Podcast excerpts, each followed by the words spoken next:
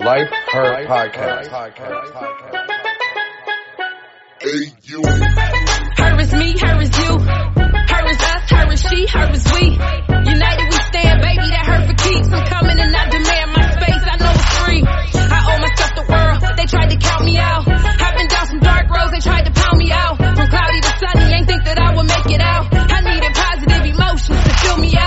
Ladies, this is Life Her Podcast, Yvette Lloyd. I have Thea with me here. Hey Thea, how are you? I'm doing well. How are you, sis? I am doing good, girl, on this Saturday. Yes, yes, it's a nice Saturday. It's beautiful. yes. So I read so much about you and I want to tell you that I am proud of you. I admire your strength. I admire your courage and even the fact that you just keep going constantly, no matter what obstacles that come across you in your life. I applaud you for being that example for women like us all over the world. Thank you. Thank you, sis. I appreciate it. You're I welcome. truly appreciate it. Yes. So I want to take it all the way back to your childhood. What was it like growing up? Oh, my. I'm going to go back as far as I can remember. You know, I had grandparents that truly loved me. I was the apple of their eye. I was the only um, child, the only grandchild, the only great niece. So, you know, from a child coming up, I did get a lot of attention from them and just a lot of love being poured on me. Um, my mom, um, well, let me go back first. we, I was born and raised in Brooklyn, New York. My parents were married and they divorced when I was a baby. And daddy was around until the age of eight. Now, between the time I was born and the age of eight, my mom was a single mother. So, you know, a lot of times my grandparents had me. When they didn't have me, I was at a babysitter, you know, because my mom was working. Um, and so she ended up, we were living in uh, East New York in the projects, and I had a babysitter who lived downstairs, and I ended up getting molested at the age of, I believe it was like five or six from my babysitter's boyfriend. Um, and that was the first time that I experienced having to go to court, you know, to testify. He did go to prison and, and he did time. But fast forward, you know, my mom ended up getting married when I was eight years old to my sister's dad, who was in the Navy. And we moved to Florida, Orlando, Florida. And I can say that he was a good dad. I mean, he treated me, he didn't treat me like I was his stepdaughter, but he was abusive. He was abusive to my mom. He drank a lot and it seemed like every time he got drunk he you know became violent with her so from the age of eight until the age of i think it was like thirteen or fourteen i witnessed my mom being abused but during that time Know after my grandparents found out about it, they used to send me, fly me back and forth twice a year back home to Brooklyn to kind of get me away from it a little. And so mom ended up leaving him. I was in junior high school. And from that point, it seemed like she just struggled because we moved from place to place. I ended up having my oldest son at 14, and I end up having him from someone who I grew up with. Our families were very close. Um, so I, I became a teen mom at 14. I even experienced my mom putting me in a facility for, and it kind of it reminded me honestly of. Thank God I've never been to prison or anything like that, but the way it was set up, it felt like I was. It, it just, you know, there was um we couldn't go anywhere. We, you know, the place was uh um there was like uh, brick walls around the building you know we went to school in there we went to counseling we did all of that stuff but i stayed in there for about three months. It was like a facility for children that had behavior issues or had some type of psychological stuff going on. I didn't understand and didn't even know that she was taking me there so one day i got in the car she picked me up from school and um she said, I'm taking you somewhere. And I said, Where am I going? And we get to the the facility and she leaves me there. And so, you know, here I am in this place. I don't know anybody. and I'm, you know, getting counseling, and the counselors are trying to figure out why did she even bring me to this facility.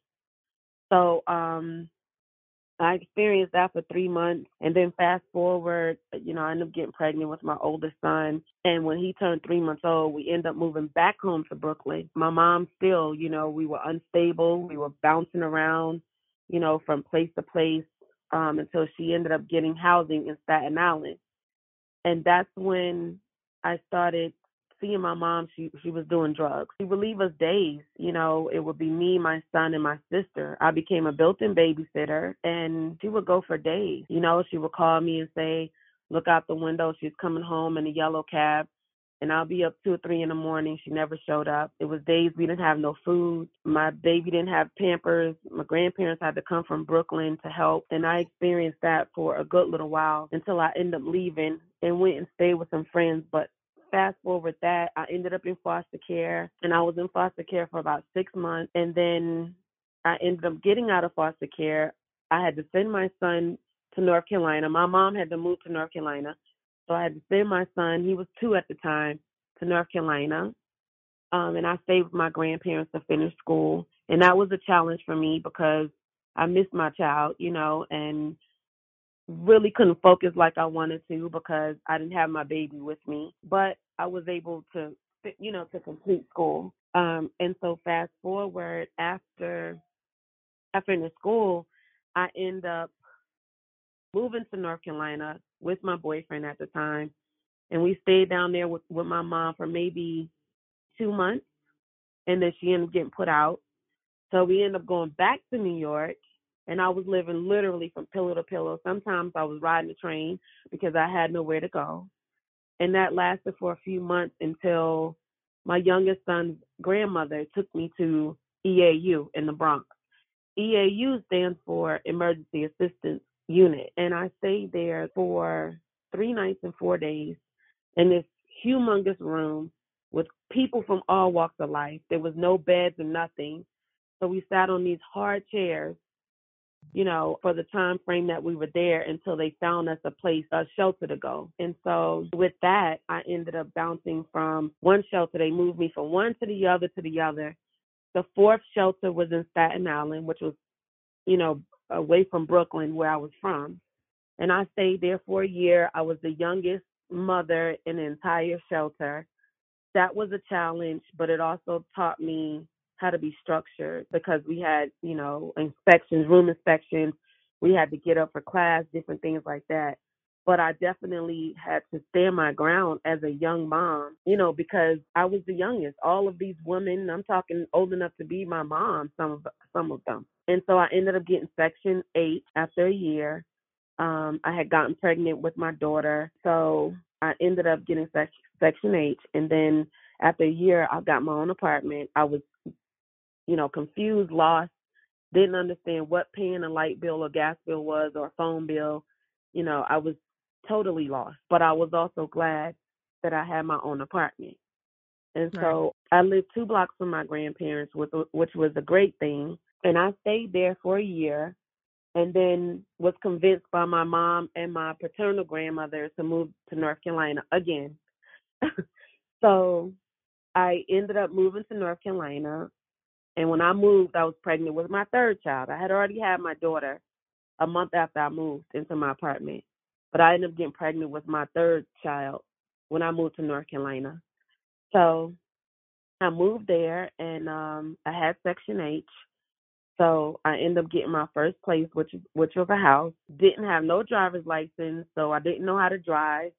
Had to depend on my mom, had to depend on neighbors friends, whoever, to get me to and from. And that was a struggle because me and my mom didn't have the best relationship. And she had a husband who didn't like her to, you know, be there for me and my kids like a mother should have. And so I struggled. It was very hard for me. I ended up getting my first job, which was doing data entry. Didn't know anything about typing. And one of the requirements was that you type 25 words a minute. And I remember being fearful because about not getting the job because I knew I couldn't type. But God made a way. I still was able to start working, and I worked there for about six months. And I don't remember if I got fired or they let me go. I think they let me go because I was late a lot. I had to take taxi cabs and stuff, and I was late a lot. So they ended up letting me go. And so I ended up on welfare. I was getting food stamps. I was getting Medicaid. I was getting cash benefits. And with Section eight, I was only, you know, paying maybe $50 a month rent. But I wanted more. You know, I wasn't comfortable getting that little couple hundred dollars, you know. Um, and so I had a caseworker, and I'll never forget her. She really, really blessed me and my kid's life. But I went to her. She called me in office one day, and she said, "There's a company coming in town called Cingular Wireless, which is now AT&T. That I want you to go to the interview. It's through a temp agency." And I said, "Well, I, you know, I can't type like the you know the requirements. She said, "Don't worry about it because what God has for you is for you." So I went to the interview and I got hired. I was making nine dollars an hour, um, and I was just so excited. And I said to her, "Well, now that I got the job, how am I going to get there? Do I have to keep depending on these taxi cabs? You know, they're going to." I was concerned, and so she said, "You don't worry about that. What I want you to do is go get your driver's license." And I said, "Get my driver's license? Like I don't know how to drive." And so she said, just go get your driver's license. So my mom wouldn't take me, but her best friend took me. And I went the first day. I took the, you know, the written test. I, I didn't pass, but she took me back the next day and I passed.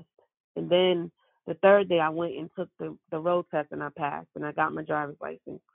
So I was really excited about that. And so I went back to my caseworker just I mean, really excited. And I said, Ms. Rodriguez, I got my driver's license, you know. She said, um, I have something to share with you. And I said, okay. She said, there's an organization called Operation Blessing, and they're blessing you with your first vehicle. And I, I never forget sitting inside her cube, and I just started crying. And she said they're paying registration, you know, they're they're um paying your registration. Um, they're doing all all of that stuff for you. It was a 1988 Grand Marquis, and let me tell you, sis, I when I say that was the best thing that could have happened to me. I no longer had to worry about how I was going to get to work or how I was going to get, you know, to the doctors or going grocery shopping or any of that. Right. And so here I am now with my car, with my job, my driver's license. I start working at Cingular and everything is going well in that aspect. And came February, it's time to file those taxes. I didn't know nothing about filing taxes. and my mom, I was like, what do you mean you get money back? Like, I, right. I didn't know nothing about it. So my mom, she, she uh, educated me and I went filed my taxes. And I, I don't remember. I think I got like four or five thousand dollars, but I took three thousand of it and put down on me a new car. And I ended up getting me a Cadillac DeVille okay. with that black cloth top. and I and let me tell you, listen, all I seen was a car. You know, right. I didn't pay attention to no black cloth top and no Cadillac. what was that supposed to mean to me? I right. knew you that I wanted to a newer car. Point A and point B. Right. I and, and I would people were trying to buy my car from me. I'm like, what is wrong with these people? We're so elaborate about this car. but I was able to get I was able to get, you know, that vehicle um and it it carried me a, a long way. Um but in the process of all of that, um I ended up letting my youngest son's dad back into my life and that's something I didn't share. I experienced a little bit of domestic violence when I was 17. I met him when he was incarcerated. So Um, let, at the let me hmm rewind. Let me rewind back a little bit from from your starting from your childhood. One of the questions I wanted to ask you was how how did it come about as far as your sexual abuser going to jail? Like what when did that did you tell happened. someone that it happened? Mhm. So I Okay. remember like it was yesterday. My babysitter was doing my hair. My mom came to pick me up, and she wasn't done. So my mother said, "When you finish braiding her hair, bring her upstairs." My babysitter said, okay. She finished my hair, and instead of her bringing me upstairs, she asked her boyfriend to. And he proceeded to take me upstairs. Instead of taking me in the elevator, I guess where he know, you know, we would have gotten upstairs quicker, he took me in the staircase. Two flights before I got to, before we got to my floor, he uh, proceeded to molest me, put his hands down in my pants and, you know, and touched me. As he was doing it, he was telling me I better not tell my mom, I better not tell anybody. But now that I got older and I, you know, I'm, I remember and thinking about it, like the crazy thing was after you do this, you really, I guess he thought I wasn't going to say anything, so he proceeded to take me upstairs. And my mom, she was the type of mother that, you know, taught me you know, somebody touched me or did something inappropriate to let her know. And so she opened the door. And when she opened that door, I started talking. Wow. And I said, Mommy, Mommy, he touched me. He touched me. And she said, What do you mean he touched you? I said, He touched me. He touched me where you said somebody's not supposed to touch me. And my mother started screaming. And I remember she grabbed the guy, like, and she ended up calling the cop. They came. His mother came. My grandparents came. My uncle and my aunt came. And it was a big mess. They arrested him, and I had to go to court and testify. And I was this little girl. All I remember seeing was like the people and and like the, the wood, the brown wood inside of the courtroom. And I had to testify and say what that guy had did to me. And um he that's how he ended up going to prison. He was found Wow. guilty and he went to prison. My uncle, I didn't my uncle told me recently how much time he got for doing it. And he's got he got a few years for it. Wow. I didn't even remember his name, but my uncle did, and he told me recently what his name was. But that, you know, that was the beginning of, to me, the abuse, because that was Right. sexual abuse.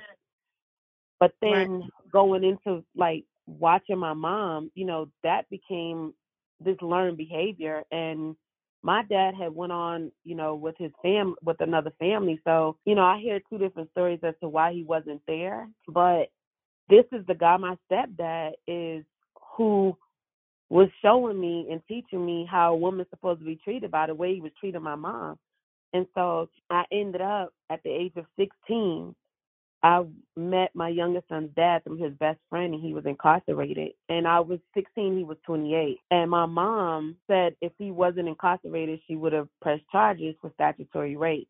But I dated him the whole time. I would go back and forth to the prison you know, all of that kind of thing. And when he came home, I experienced a little bit of abuse from him, and I was pregnant with my daughter. And I ended up, he went back to prison, and that was the end of it. And I moved, when I moved to North Carolina, I kept in contact with his mom, the family, because I was best friends with his cousin. And so one day I called her, and she said he had came home, and he had been looking for me. And I think at that stage in my life, I probably was tired of dating and wanted to settle down. And for whatever reason, I listened to him when he said, Oh, he changed, you know, this and this. I listened to him, so I let him back in my life. Um, so he moved from New York to North Carolina, and things seemed to be going well at the beginning. But then I started seeing the changed behavior. He started controlling me. Um, he started being verbally abusive and emotionally abusive, and I experienced some mental abuse as well. And that carried on until after I had my youngest son. After I had my youngest son from him, he became physical. And what he did was he used the fact that me and my mother didn't have a close relationship. Mm. So he used that as a crutch. So he was always telling me, my family don't love me, my friends are not truly friends, they were jealous of me, all of these things. And so he basically manipulated me, had my mind. I was brainwashed.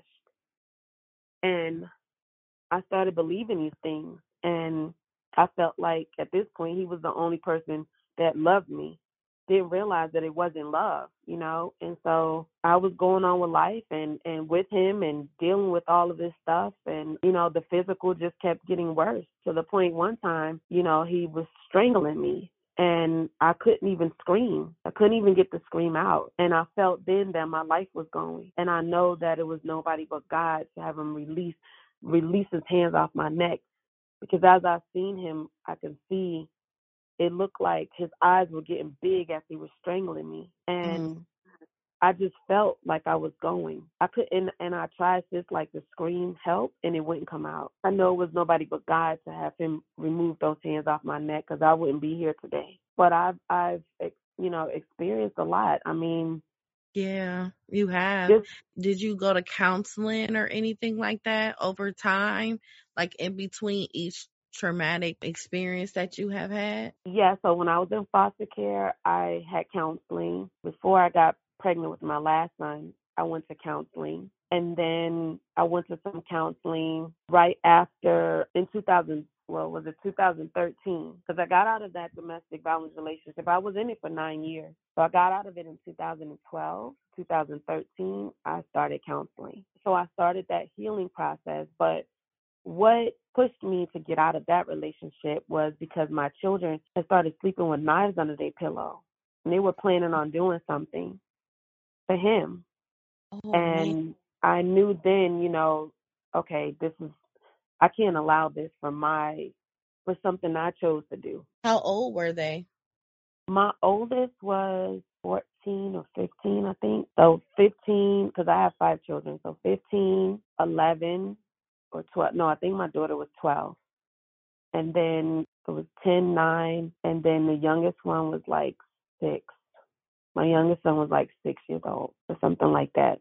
It was the estimate. But I had a friend who became my husband, and he helped us get out of that situation. He ended up moving us into a townhouse. We didn't stay there very long before we moved to Fort Stewart to the military base because he was in the army. But I didn't give myself time to heal. And this is why I tell women and men when you're in a domestic violence situation or any toxic relationship and you get out of it, you need to give yourself time to heal. Because if you don't, you're going to end up in another relationship and you're going to become toxic. And I was dealing with trust issues, self esteem issues. I'm trying to heal from this toxic relationship, but the new guy is trying to love me, trying to show me that all men are not the same, you know, um, making sure me and my kids were taken care of, you know, telling me to either go to school or work. He he didn't pressure me, you know, to get a job or do any of that stuff. And because I was so used to working and going to school and taking care of my household, I couldn't accept that. So I wanted to do everything. What do you mean stay home? What do you mean you know, I didn't like what are you talking about? You know, I didn't accept it. So even that was an issue for me because I was used to being independent. Right. So I had self esteem issues because I was so used to being beaten down. So when he would compliment me, when he would deliver roses or do different things, like it just I, I just looked like it was foreign to me. So I had that. I had trust issues. I was always telling him he was cheating or thinking he was cheating. So I became the toxic one. And we stayed married for um, almost five years before he left because he got out the military. We moved to Snellville, Georgia, which is north of Atlanta. And everything was going, you know, we were living our life. And um, we ended up becoming homeless and had to move to a Motel 6. In the Motel 6, he ended up walking out literally he left and, and went to texas. And that was the last that i saw him. So it was a combination of things you know not just that but other things that you know caused him to um to leave. But i try to tell people you know don't don't jump into another relationship. Give yourself time to heal because you're going to become the toxic one. And it could be a good guy or good woman for you Yeah. you know, but because you're toxic, you can cause that person to to just want to throw in the towel. You know what I'm saying? That wasn't the reason, the main reason why he left, but it was a combination of things from both of us. I learned later that he was cheating on me, so at some point, you know, it was accurate what I was feeling, but you know, I had to go through after going through all of that and just you know, with the domestic violence part, just um going through surviving and healing and you know, eventually overcoming, I knew that if I can do that, you know, if I can do it, then surely, you know, someone else someone else can too. And I wanted to be one of those vessels because I understood. I've been on that side, you know, and so that's when I that's when I found Scars of Survival Incorporated in 2016 and then fast forward in 2018 I had the vision about Scars of Survival magazine.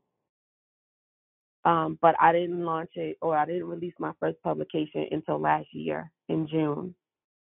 Okay. So that's how, you know, the organization and the magazine came about.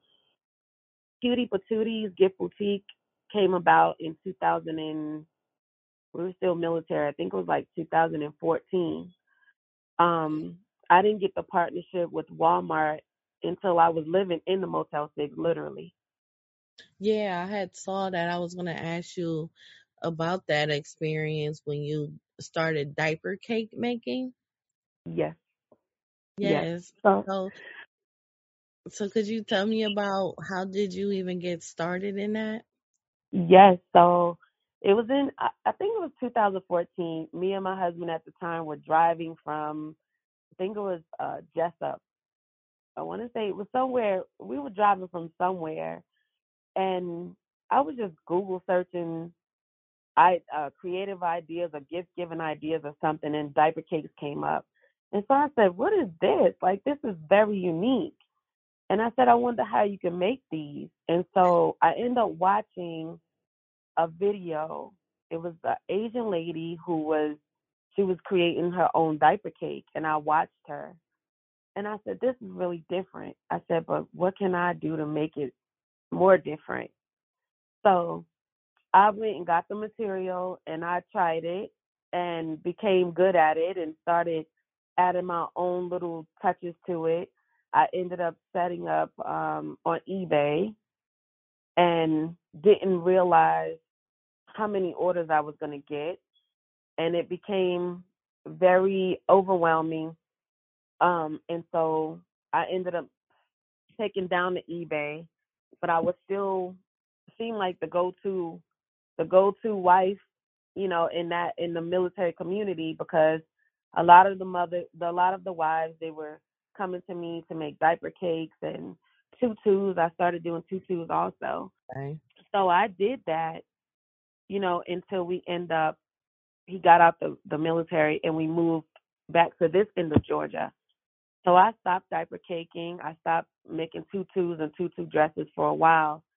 And then um I picked it back up once I I ended up getting a publicist because I had a whole different vision that wasn't even to have an organization. Um, but I picked it back up and I started diaper caking again, um, and making towel cakes.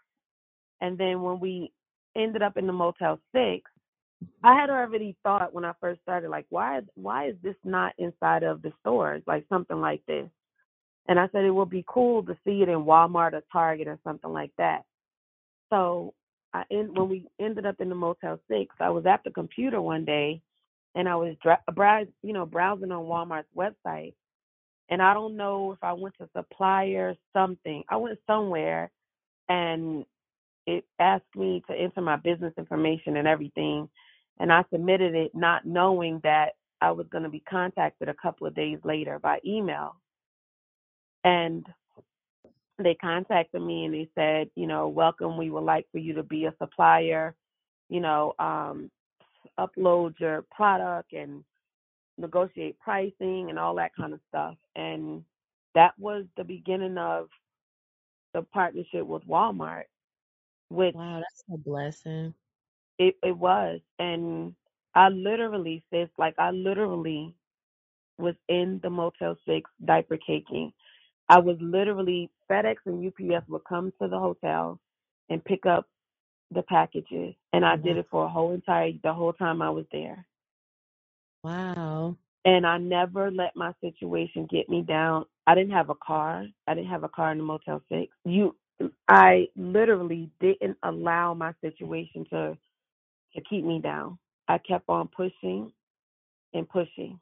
I didn't stop. Wow. So, what advice, after everything that you've been through in life, what advice do you have for women to just keep going and not let their pain define them? And it's okay to cry and release. Absolutely. So for me, I've learned first and foremost, you know, to put God, try to put God first in all that you do. Um, and I know that can be a challenge when we're going through things because we don't understand, but know that there's a reason for it all. Whether you realize it at that time or God shows you later, there's always a there's a reason for everything. So I say to trust the process. Know that what you're going through is not for you. It's to help the next person. I didn't ask to go through what I went through, but it's now allowing me to be one of those vessels to help someone else that's going through the same thing or not the same thing. Know that it's okay to cry. It is okay. It's it's better to cry than to do something else. You know what I'm saying? So if you got to let it out, let it out. It's it's fine. Um, that actually, in my opinion, helps to re- to you know relieve some things when you do cry. Um, find somebody trusting that you can talk to, whether it's an organization or family member or a friend. Find someone that you know is going to be non-judgmental in your situation, and know that you're not alone there's so many people in this world who have experienced so many things. Although a lot of us have gone through things silently, but there's somebody in this world that's going through. So know that you're not alone. If you're in a domestic violence situation, you can always call um, the domestic violence hotline. They are very resourceful. They will connect you with the right resource based on what you tell them that your need is. Um, and I know that because my organization is registered with them, so that it is accurate. They will connect callers with with the right resource. Um, so it's the help is there. But out of everything, and then share your story. When you get to that point that you're comfortable, share your story because it's not just healing for yourself, but it's also healing for other people. It's almost like when you're in a situation, right? And mm-hmm. you feeling so overwhelmed, you just want to vent to somebody. You just got to let it out. So you go vent to the, to whoever you trust, and when you vent, you feel a sense of relief. It's the same thing with sharing your story. You know, this stuff is built up. So you're speaking about it, you know, or you're sharing it in a, a article, whatever, however which way you want to do it. But sharing your story is healing, not just for you, but for someone else as well. So I also recommend that people do that too. And don't give up. Don't give up. Know that there is a time and a place for everything. And it's in God's time, not ours. And yes. we have to remember that we think we know what's best for us. God is the only one that truly knows what's best for us. So we must trust his process. Have you ever experienced getting upset with God? And what advice do you have to people? Because sometimes when you go through different hardships in life, especially things that were so traumatic of the things you've been through, um, what advice do you have to women that are listening that gave up on God and don't even want to put their trust in Him no more because they're so angry at Him for even letting them go through something like that? Some of the situations that we go through, some of them, I can honestly say that we some of them we haven't put ourselves in that situation and some of them we could have prevented the situation so when we when we when we think about it, you know, it's not you can't blame God for something that and and don't get me wrong, I understand some people some people we didn't ask to go in a you know be put in a domestic violence situation but the situations that we could have prevented on our own we can't blame god for that like how can you blame god for something that you see what i'm saying that you put yourself into or you allowed yourself to get into. You can't blame God. It wasn't God that it wasn't God that told you to do it. You know, we still have common sense in some situations. God gives us common sense in in, in those situations that we didn't ask to put that we that we put ourselves into. Now the other situations like domestic violence, you know, those type of situations that we didn't ask we didn't ask for somebody to abuse us. But we still can't you can't blame God because at the end of the day, some of these things uh, like I said, had to happen for us to be able to help someone else. And I know it might seem like, why would God want us to? Why would God want us to go through this? Or, you know, why would He want His son or daughter to experience domestic violence or experience this traumatic situation? You know, again, why not us? Why not us? Because how how is the next person that's going through going to be able to get going to have hope? How are they going to have hope? And how are they going to be encouraged? And how are they going to be inspired if they don't have someone there that has gone through similar situations or not the same situation? You know? So we don't need to be blaming God. We need to understand that why not us, first of all? And it happened for a reason. And that reason is so that we can be able to, again, help someone else. It's just mm-hmm. like when we go through a traumatic situation, we go to counseling. A lot of people don't like to go to counseling because Right. they feel like a counselor can't relate to what they've gone through, right? So think about that situation. Now, you don't want to go to counseling because you feel like the counselor can't relate. But then your sister or brother over here, they can relate. But they can relate to you because the situation was allowed to happen. You get what I'm saying? So we can't blame God and say, God, why did you why did you do this? Why did you allow this? I can't believe it. So and so. You know, we don't need to blame God. At the end of the day, and and I'm just being truthful, we got to thank God for even those situations that we don't understand. And I didn't understand it when I was coming up. My grandmother used to tell me, be grateful for the things, the good, and the things that you feel like is not good because there's a reason for it all. It might have just saved you from a situation. You you just never know. So Right. you get in the habit of thanking God for good times, but we don't get in the habit of thanking God for those times that don't seem good, and we need to. So after everything that you've been through, what is the greatest gift that you have today after overcoming so much? My life, Yes. my mm. life, being able to wake up to see another day and to continue to be a vessel, to continue to walk in my God given purpose.